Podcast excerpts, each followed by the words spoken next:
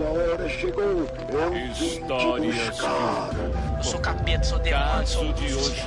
É o fim da vida. 31 dias de horror com JP Martins. Eu não sei porquê, mas por algum motivo eu sou fascinado pelo subgênero da filmagem perdida, barra falso documentário.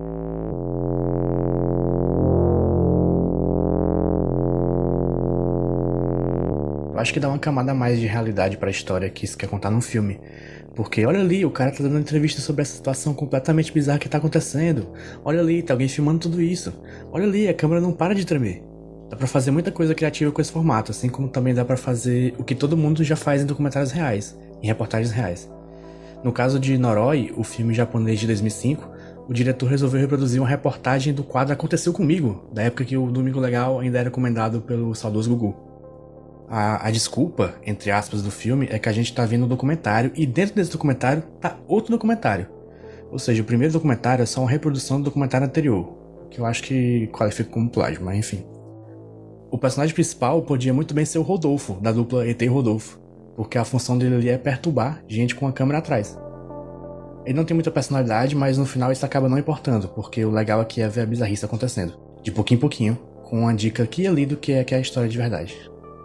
É um filme que não tem medo de tomar seu tempo, ao mesmo tempo que também consegue não ser lento.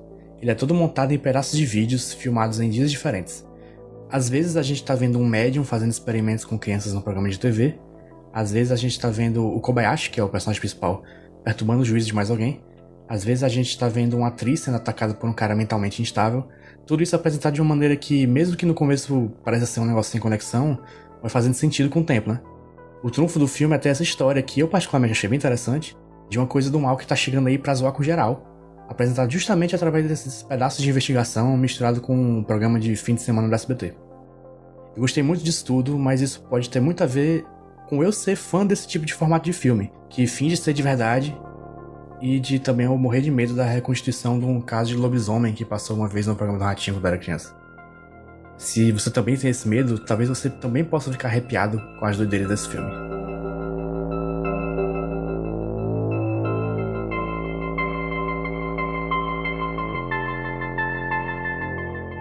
Sou JP Martins e eu decidi que em outubro eu ia ver um filme de terror por dia e também fazer um desenho para cada filme desses.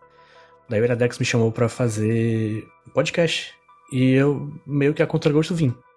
Para saber mais sobre os filmes que eu falo aqui, uma ficha técnica e tal, você vai lá no, na descrição do episódio. E para ver os desenhos que eu fiz, você vai lá no Jumbo Paulo no Twitter ou Jumbo Paulo no Instagram. E aproveita e me segue também. Também segue o podcast nos agregadores, dá cinco estrelas, sei lá qual opção tem lá para você. Esse podcast faz parte da RIPA, a rede Iradex de produções associadas, com vinheta do Roberto Dinei e a edição da 20 a 20 produtora.